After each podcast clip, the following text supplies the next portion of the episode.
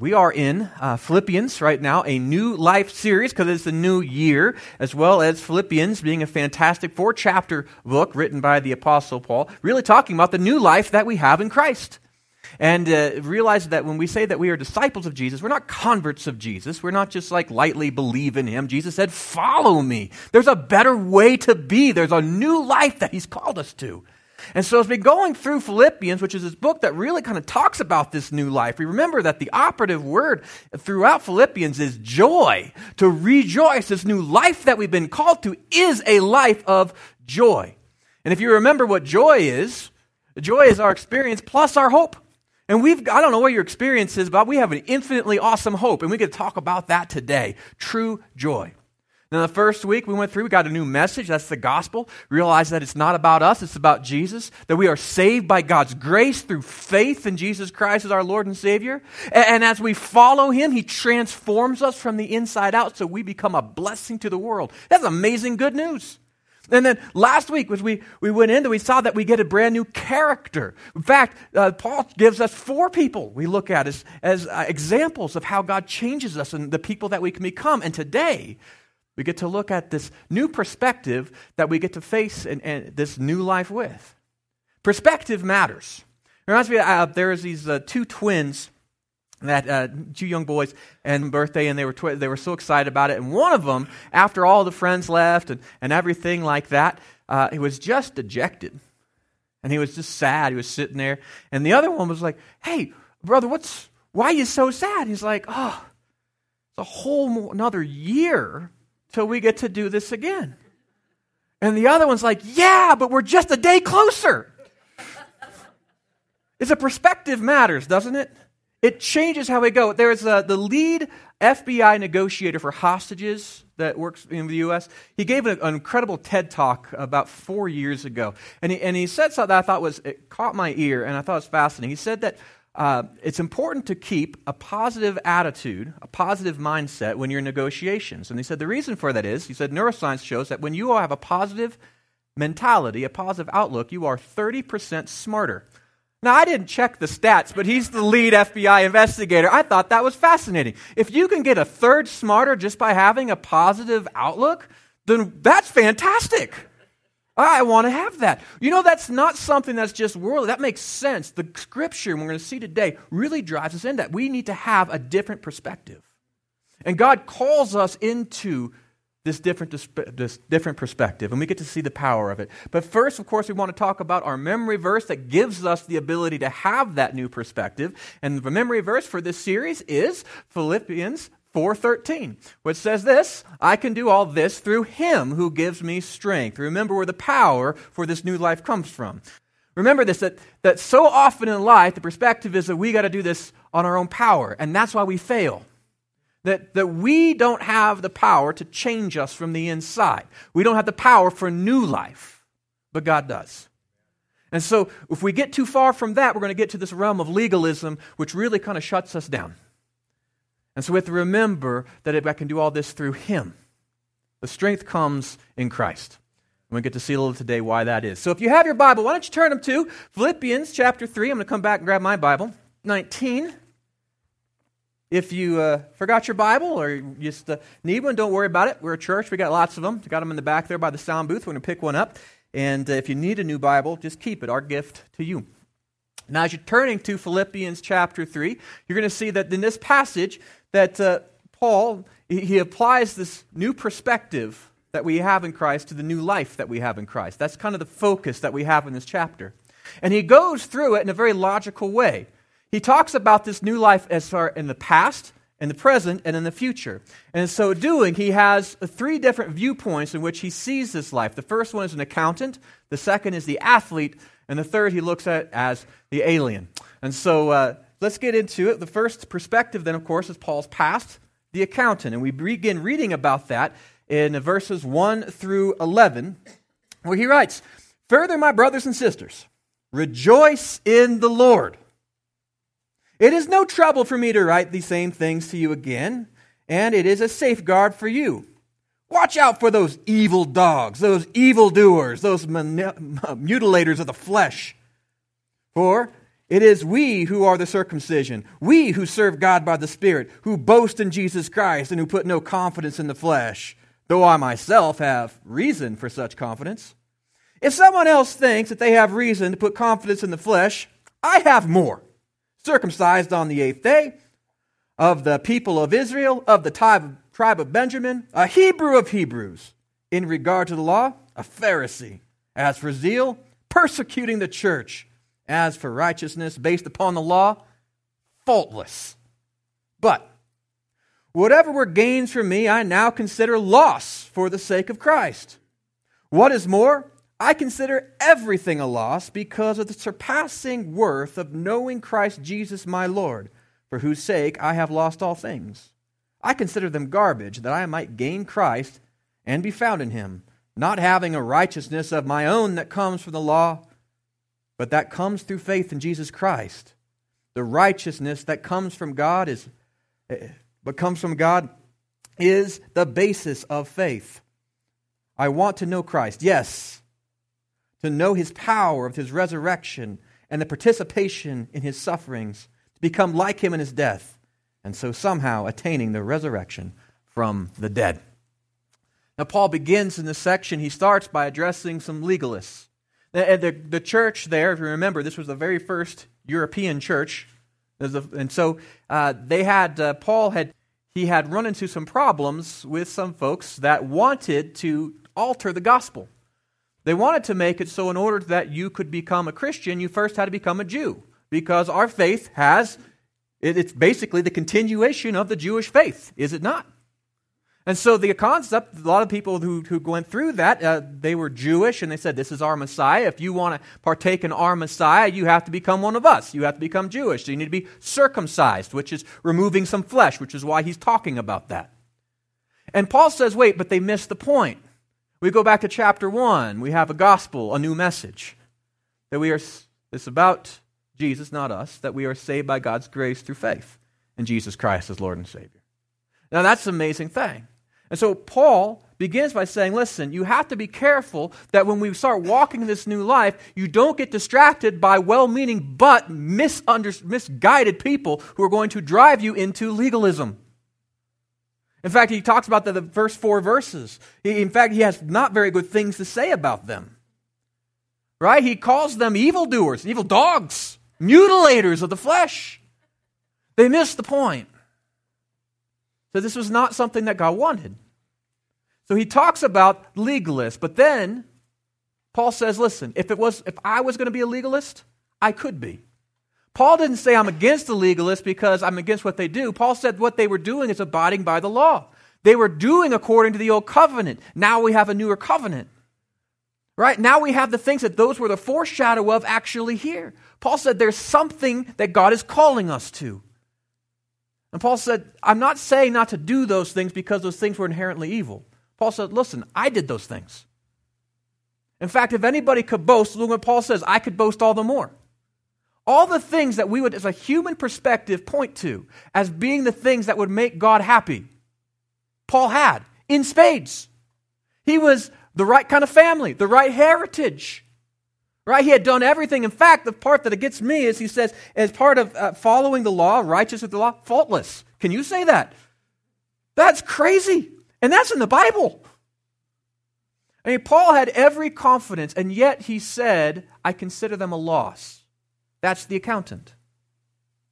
I think a lot of times, those of us who are in religion, right, who are, are religious people. We want to honor God, right? We want to make Him right. Sometimes what we do is begin to stack up our worth to God based upon the, the external things that we have done for God, don't we? We become the accountant. Begin I've been nice to this person. I forgave that person. I didn't tailgate that person and I didn't yell at the other person Safeway when they were rude to me. Right? I'm a good person. All these cha-ching, cha-ching, cha-ching, cha-ching, right? And so we can measure ourselves up against other people. And we think that we've attained this level of, of some kind of superiority.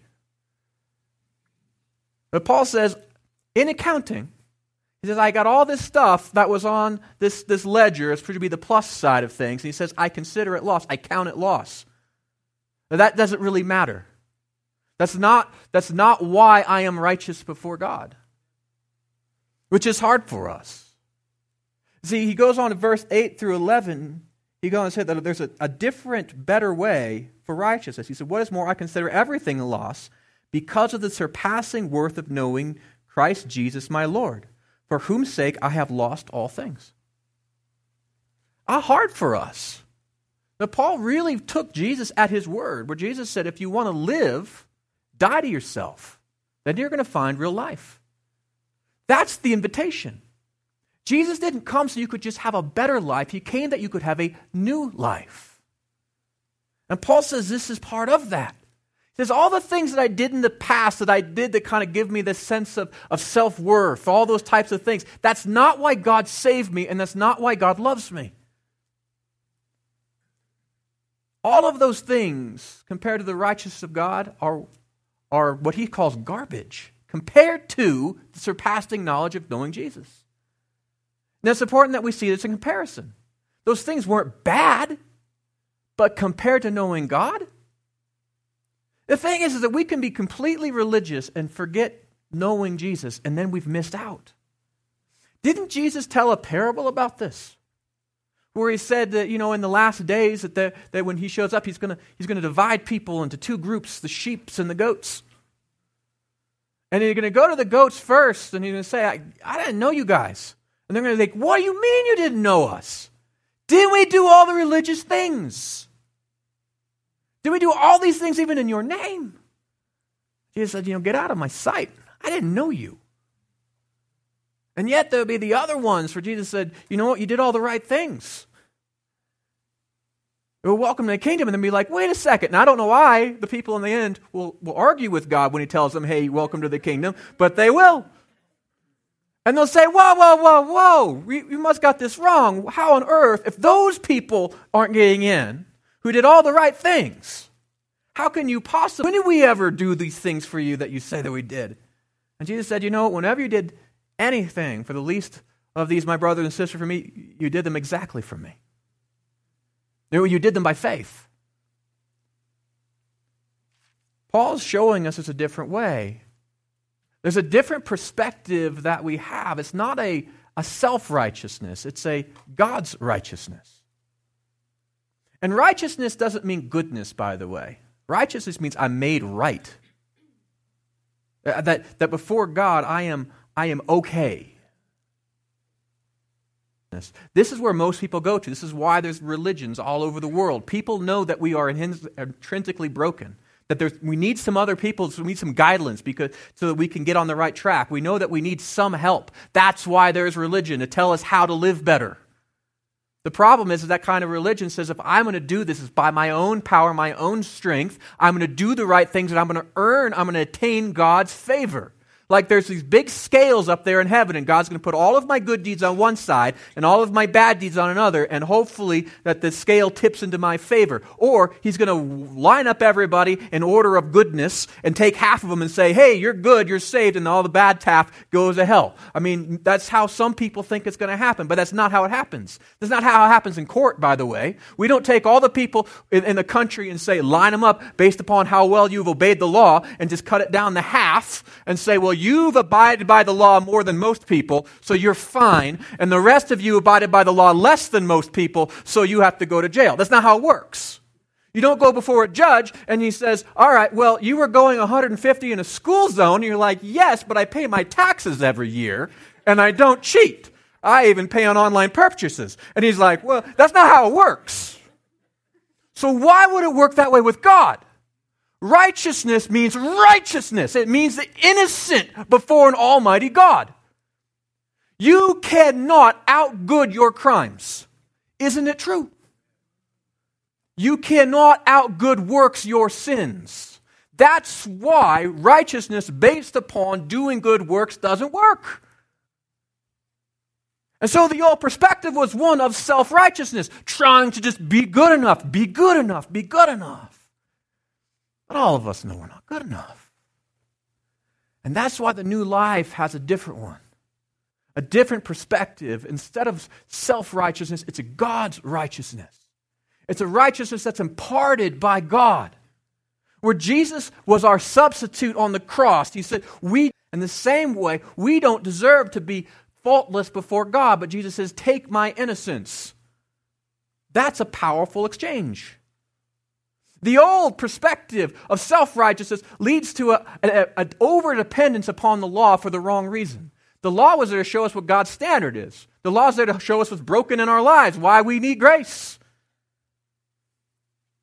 The new perspective gives us a, a different perspective of grace. We recognize that we are saved by God's grace through faith, that none of us deserves it, and yet God wants us to have it. It's a gift. The old perspective leads to pride, doesn't it? Or shame. There's this idea that, like Paul said, I could boast all the more than anybody else if it comes down to human terms of what's right. But I also know a lot of folks that say, I'm so horrible, there's no way I'd ever stack up. The old perspective leads to one of those two perspectives, but it divides us from other people, doesn't it? Pride makes us look down our nose at them and say, How could I possibly hang out with you, you horrible sinner? Shame says, How can I possibly hang out with you? I'm such a horrible sinner.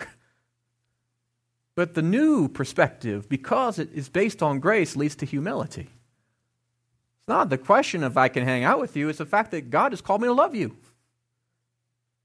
That I care for your needs. God's taken care of mine. I don't need to judge how good you are based on all those things. I can say that God can forgive you just like He's forgiven me. And God loves you just like He loves me. The old perspective of self righteousness leads to the sense of entitlement. God owes me. God doesn't owe us anything. He never owed us anything. He gave us everything we have.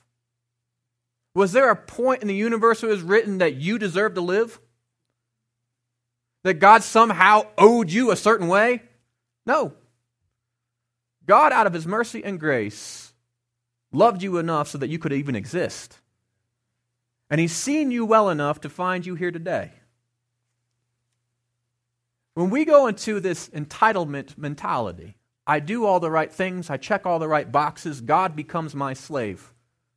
I have the accountant and I say, check, check, God, uh, I see that you owe me a new car, a new house, health, and I haven't been good in this area, so you don't have to answer these prayers. Which seems ridiculous, but it's how a lot of us treat God. The new perspective gets away from that crazy kind of thinking. We're not entitled before God, loves us. This is what gives us boldness to enter into his courts, not to demand what we deserve, but to say, God, this is what I need. It gives us a different position, one of gratitude. We get to go before our Heavenly Father knowing that He loves us more than we would ever deserve. And He cares for us so much more. We doesn't have to earn things from Him. We go before our Heavenly Father because He loves us. So we begin, Paul, looking at his past, and he says, There's a whole different perspective of how I look at the way my life had been. I think it's important for us to take account because a lot of us who have come here today have had pasts, haven't we? You didn't just poof appear today. You do. You would think. That's amazing. And I think how we view our past is important The perspective that we have. You might be here today thinking that you have somehow done everything so good and that God is just, He's on your side because of what you have done. Here's a great new perspective where God's on your side because, he's, because you're on His side. God just loves you. He just loves you. Some of you are here today, you have a past and you feel so shameful for things that are just broken and you feel so unworthy to be used in God's kingdom. And I want you to see there's a new perspective. God is not looking at those things saying, Well, I don't know if I can use you.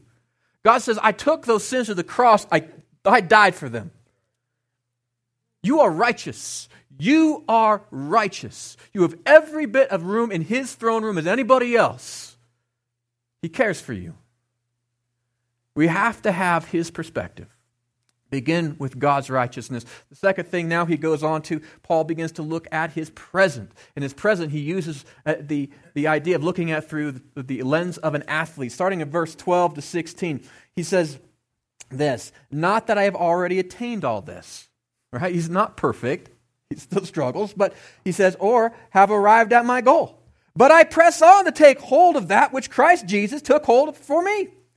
Brothers and sisters, I do not consider myself to have taken hold of it, but one thing I do, forgetting what is behind and straining towards what is ahead, I press on toward the goal to win the prize which God has called me heavenward in Christ Jesus.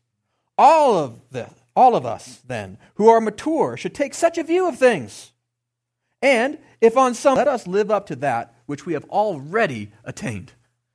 That's an amazing thing. I love the, the, like the, the words he puts, especially as a coach, right? I coach football, and I love the idea as Paul's going on to this, and he's saying, listen, you got to work for it. So there's some things you got to work for, not for righteousness, but the faith. The faith actually requires our effort. And it requires practice. You ain't going to get it perfect. He's like, even Paul, the apostle, near the end of his life, I'm not perfect yet, he says, but I'm working. I'm following Jesus every day, step by step.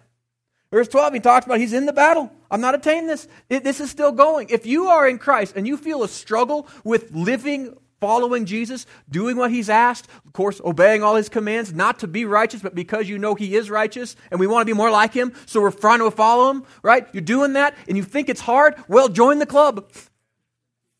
We're not there because it's easy. That's the point. You're in the battle. You today are in the battle. Now, there's going to come a point which you're not in the battle anymore. We're going to look forward to that day, aren't we? That can be great. But we're in the battle today. Okay. This is game time. Right now. Right now is when we're in it. This is the time that we have to not give up. So if it's tough, yeah, expect it. You're going to mess up because you're playing. You know, as a coach, one of the worst things that you can find on the field when kids get hurt is when they're playing halfway because they're afraid to make a mistake.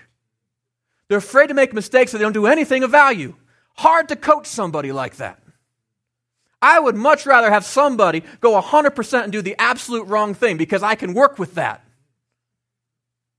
God wants you to not be afraid to live. Will you mess up? Yeah, count on it. He'll be there to get you back on track. But live. Don't be afraid. Don't get shut down. Don't let the enemy tell you you're no good, so stop. Don't stop. You keep going. Paul the apostle had to keep going, and he tells us to do the same thing. In fact, he tells us that sacrifices are going to have to be made.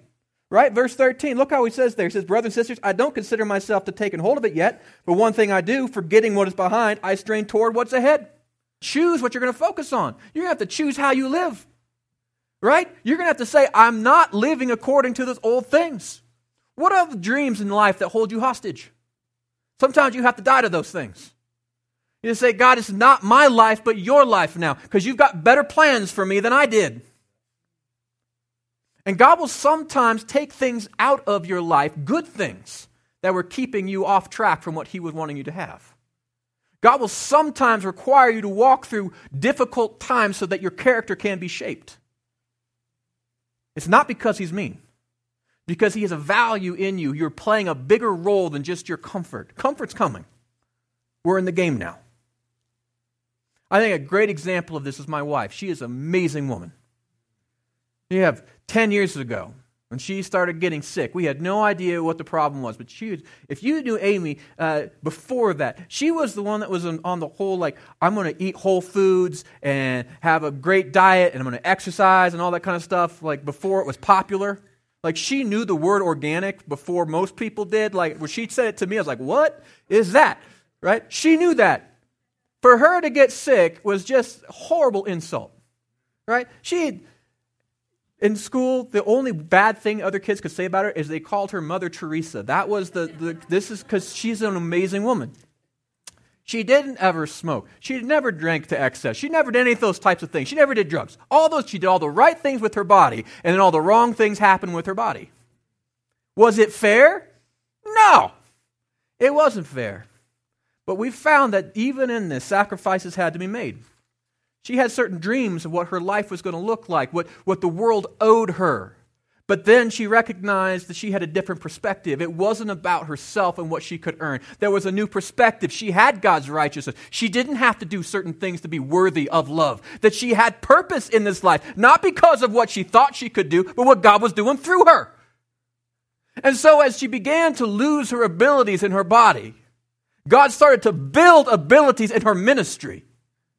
My wife has saved people from committing suicide during difficult times. She has spoken life and hope into people's lives when they were in their darkest moments because she was willing to lay down what was behind her and to take hold of what's ahead. That's a powerful ministry. That's testimony. Do you have difficulties in your life? Read 1 Peter chapter 1. It says you're going to struggle all kinds of things. They're going to last for a little while. Don't give up. Faith, which is far more valuable than even pure gold, will be proven true and will result in praise and glory and honor when Christ Jesus returns. If you are struggling today, the new perspective is this God is at work in you. If you've got to die to old dreams, die to those dreams. They were dead anyway. God's got something bigger in you right now, and He's working it out.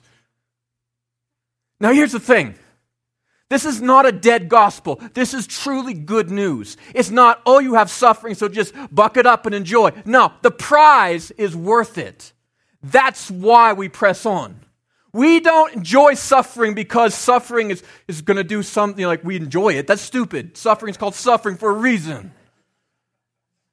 We endure suffering. We press on through the suffering. We make the sacrifices, whatever's necessary, because where we are going is worth it. What God is doing is worth it. Paul talks about this. Verse 14. He says, uh, I press on to the goal to win the prize for which God has called me heavenward in Christ Jesus. That's where his focus was. That's the perspective. We stop seeing this world the way that the world does. We start focusing on what God has for us, what's up there, what's ahead. What is the glory that He is now producing in this through my suffering? What is God doing today? And it's not just in suffering that God brings glory, too. Sometimes it's, it's harder to handle success than it is suffering. Sometimes it's harder to handle wealth and, and prosperity than it is to handle poverty and despair. Oftentimes, those take us off track and make us feel entitled. But you know, if God's blessed you with those things, He's trusted you with those things. What is He doing to build you through those as well? See, the old perspective that used to hold us captive, that holds the world captive, was this it was a perspective of to live for today. How often have you heard that? Best life now. Enjoy it while you can. Right? You only live once. That was a good thing from the early 2000s. Live for today. That's the old way of living. That's the old perspective, but that's not the new perspective in Christ. The new perspective is to live for eternity. That's what we're welcome to because you are eternal beings. You only got to stick in this world a very short time. Live for what matters. Live for the eternal. The old perspective that says live for today is one that is too focused on comfort. What makes my life comfortable now? And I will do whatever it takes in order to feel comfortable. And if I'm not comfortable, if I'm not getting what I want in order to feel good, then I'm going to change things. Because it's about being comfortable. Well, what a small way to live. And the thing is, is that we don't all stay comfortable forever because all of us, guess what, die, which is pretty uncomfortable, I would imagine. The new perspective, instead of comfort, it says this we look to sacrifice. We say it's worth the goal. What do I have to do to get there? Winning teams, they will be in the weight room in the off season. They'll be sacrificing their time, their energy, all that kind of stuff so that they can put in. They're saying, whatever I have to sacrifice to get there, I'm going to do. They're looking for ways to pour into what's coming next because the goal is worth it. It is no different for us in our faith. It's not about comfort today, it's about glory for tomorrow. So we look to the sacrifice. We say, God, what is it that I can do in order to fulfill your role in my life? How can I build your kingdom because you are worthy? How can I bless these people? How can I care for others instead of seeking comfort for myself? This is a new perspective. The old perspective seeks not only comfort but security. How am I going to be okay? We do all kinds of crazy things in our life to make us okay, sometimes very selfish things. And sometimes people, in order to feel like we're secure, this old perspective, we say it's live for today. We do stuff like we will sabotage relationships so we won't fail in relationships. You ever seen somebody do that? They be mean first, so that way you reject them, so that way they're like, well, I knew you were going to reject me because I was mean first. That way I'm secure in myself because you didn't reject the real me, you just the mean me. People do that. We also do other things as we We don't go out and serve others because what if they reject me? We live our lives in a comfortable little cocoon in which we affect nobody other than ourselves and we become more and more alienated, more and more narcissistic. The new perspective is not one of security, it's one of hope. You are secure. Hope is not wishful thinking, by the way. Hope is an absolute assurance of what's going to happen. We're, it just, we're waiting on it, but we're fine. There is a day, you and me, we're going to stand before the throne. We're going to give each other high fives, boom, up there in heaven, right? We praising God with our hands and the rest of our bodies. It'll be awesome. Every tongue, tribe, nation, we're going to be there. We're going to see it with our own eyes, hear it with our own ears. We will be there. It's worth it. And we cling to that. And when we are there, we will look back on this life and everything that we did to, for that eternity will have been more than worth it. More than worth it. We live for hope. This world has got this perspective of prosperity. What can I do to make my life better here? The new perspective is what can I live for purpose? You can live so much more than your temporary prosperity. Sometimes people have sold their soul in order to make their lives a little more comfortable.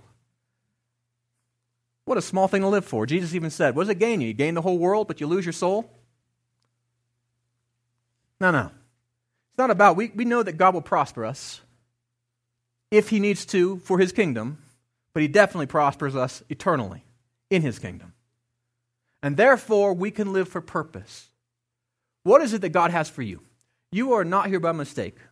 God's known about you since before the dawn of time, Scripture says. He has a calling upon you. When you were baptized, when you came to faith, He put His Holy Spirit in you. He's gifted you for great works. He's called you to a church family, made you part of a body, said you have a function, you have something to offer. What is it? Live for purpose. If you are in a family that doesn't have believers, guess what? You are the light of Christ in the midst of that dark place. If you are in an office filled with people who aren't believers, you are the light of Christ in that dark place.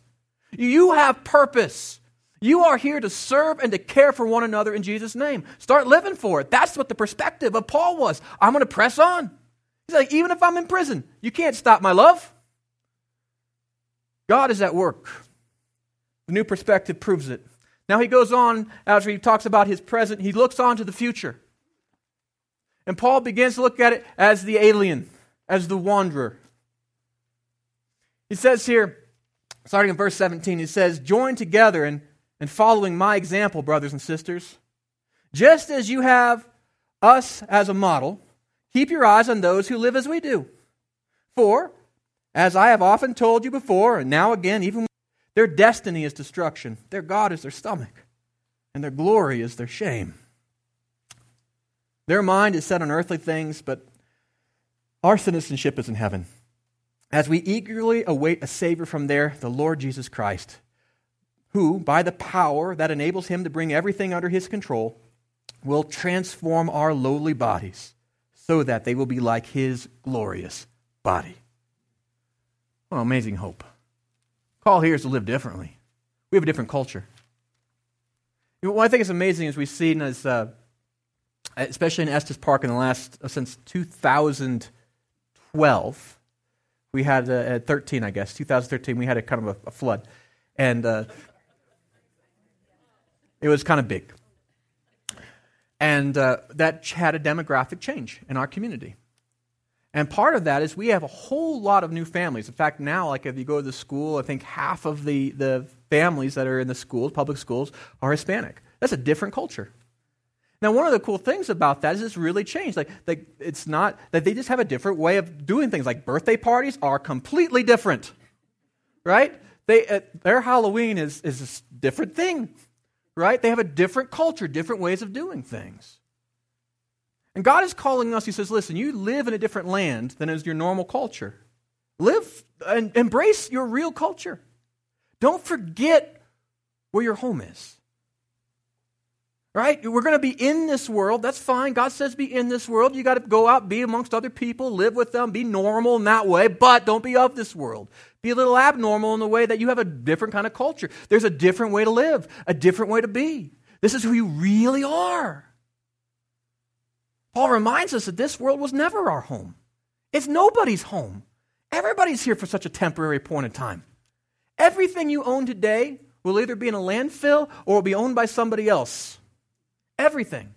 And everything that you have today was either built by somebody else or was owned by somebody else before you.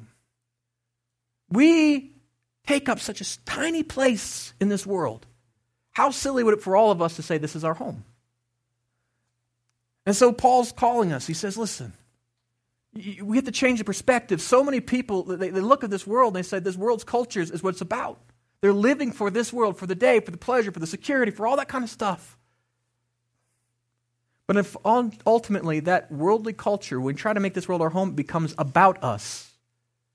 Remember at the Garden of Eden, Jesus, or God, when He made us, He says He formed us out of the clay of this world, but that's not all we are. Then He breathed His life into us. The eternal portion of us is not this world.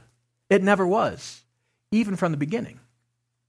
When we live as though we were just clay, we're just dust to dust, and that's all we are, then we become it's about today. I'm not going to live forever. So eat and drink, and be merry, for tomorrow we die. We are called beyond that kind of hedonism. This, this world's culture is self centered. He talks about it here. It says their God is their stomach, right? Their glory is their shame.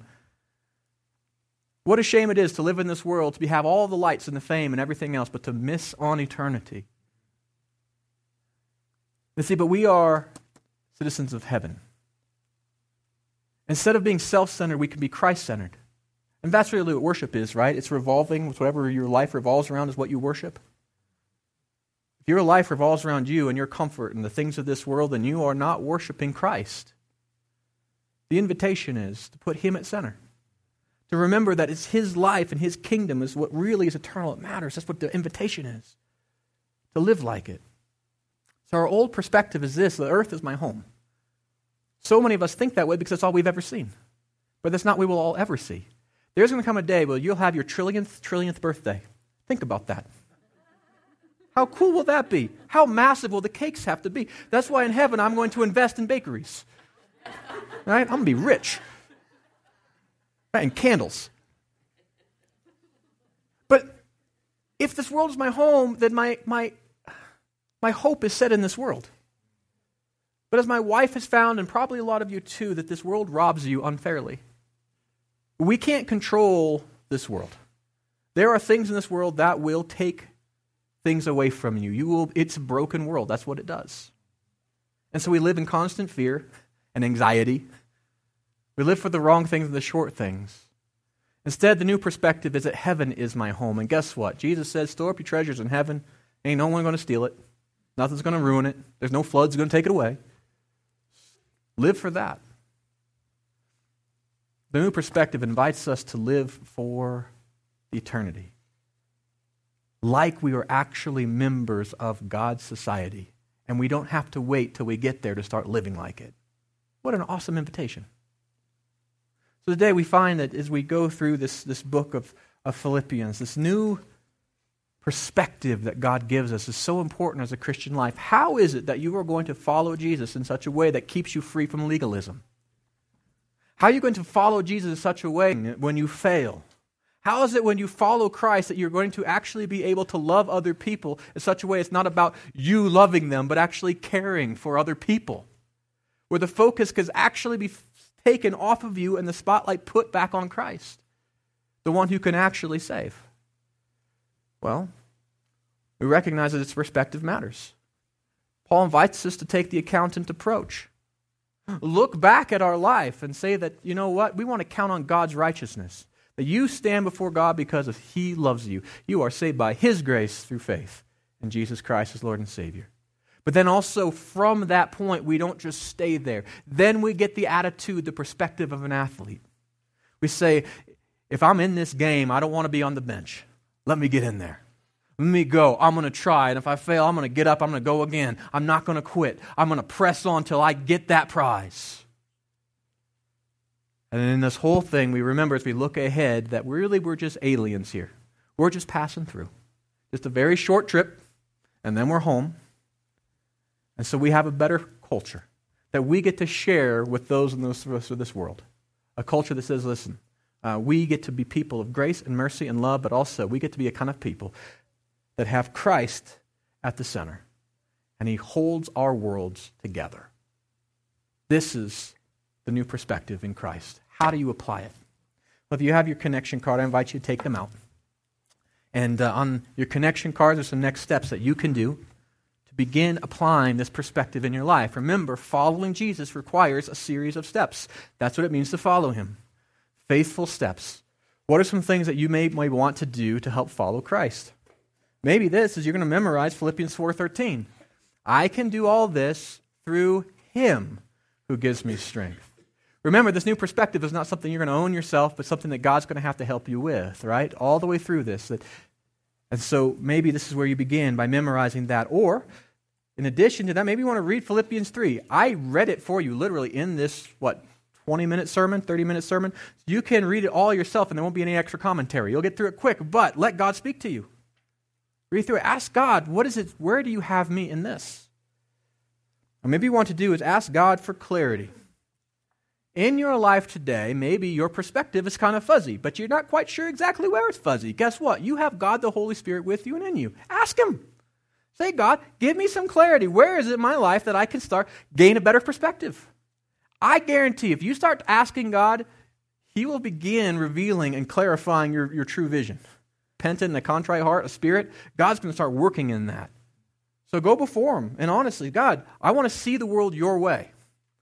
Spend some time. Be courageous enough this week to do that. You'll be amazed what God opens your eyes to. Or how about this? Maybe what you want to do is you want to adopt the new perspective. You say, you know what? We've talked about this from the past, the present, the future, the accountant, the athlete, the alien. You say, this is where I want to go. God, I want, I'm going to start really judging my life based upon the new perspective, evaluating my life based upon this new perspective in Christ. Begin applying it. Maybe there's something else that God wants you to do. You can write that down here too. As you know, as a pastor, I want to support you in that. Or maybe it's one of these other decisions over here. Maybe it is being baptized or starting a relationship with Jesus Christ as your Lord and Savior. Maybe you just want to come talk with me and, and we could talk about how we can help you uh, take those next steps of faith. Let me know. As well as on the bottom of your connection card, there's a place to write your prayer requests. I do pray for you every week. And if you tell me how to pray for you, I will, I will join you in those prayers. So please write those down. And this is a minute. We're going to take our, our, our offering. As we take our offering, please uh, take your memory verse card off of there and then drop this in the offering basket along with your tithes and gifts. And uh, we'll just see what God does. So let's pray for our offerings and for our commitments. Please join me in that. Father God, we are grateful for your love. Because we didn't have to earn it, it's even better that uh, you are so good to us. We thank you that you free us in this new life to even see the world in a whole and a much better way. A way that reminds us, that shows us that it, uh, it's not about what we can do, but what you have done in us and what you're doing through us. A new way that reminds us that, guess what, there is going to be struggle, but we can persevere through it, and that you're even working in the hardship to build greater things. A reminder that where we're going is fantastic and that we are already citizens of your mighty heavenly kingdom. Lord, I pray that you would put your blessing upon this church family Help us to gain this perspective and see the world as you do so we can live this new life effectively as you've called us to. Father, we pray for the t- offerings that you were about to bring and the tithes. May you use them to build your kingdom. We also pray for the commitments that we've all made. Lord, help us to not just do legalistic things, but Father, I pray that you would meet us there in faithful actions, Lord, to build our faith and to make us more like Christ. We pray all of this in his beautiful name. Amen.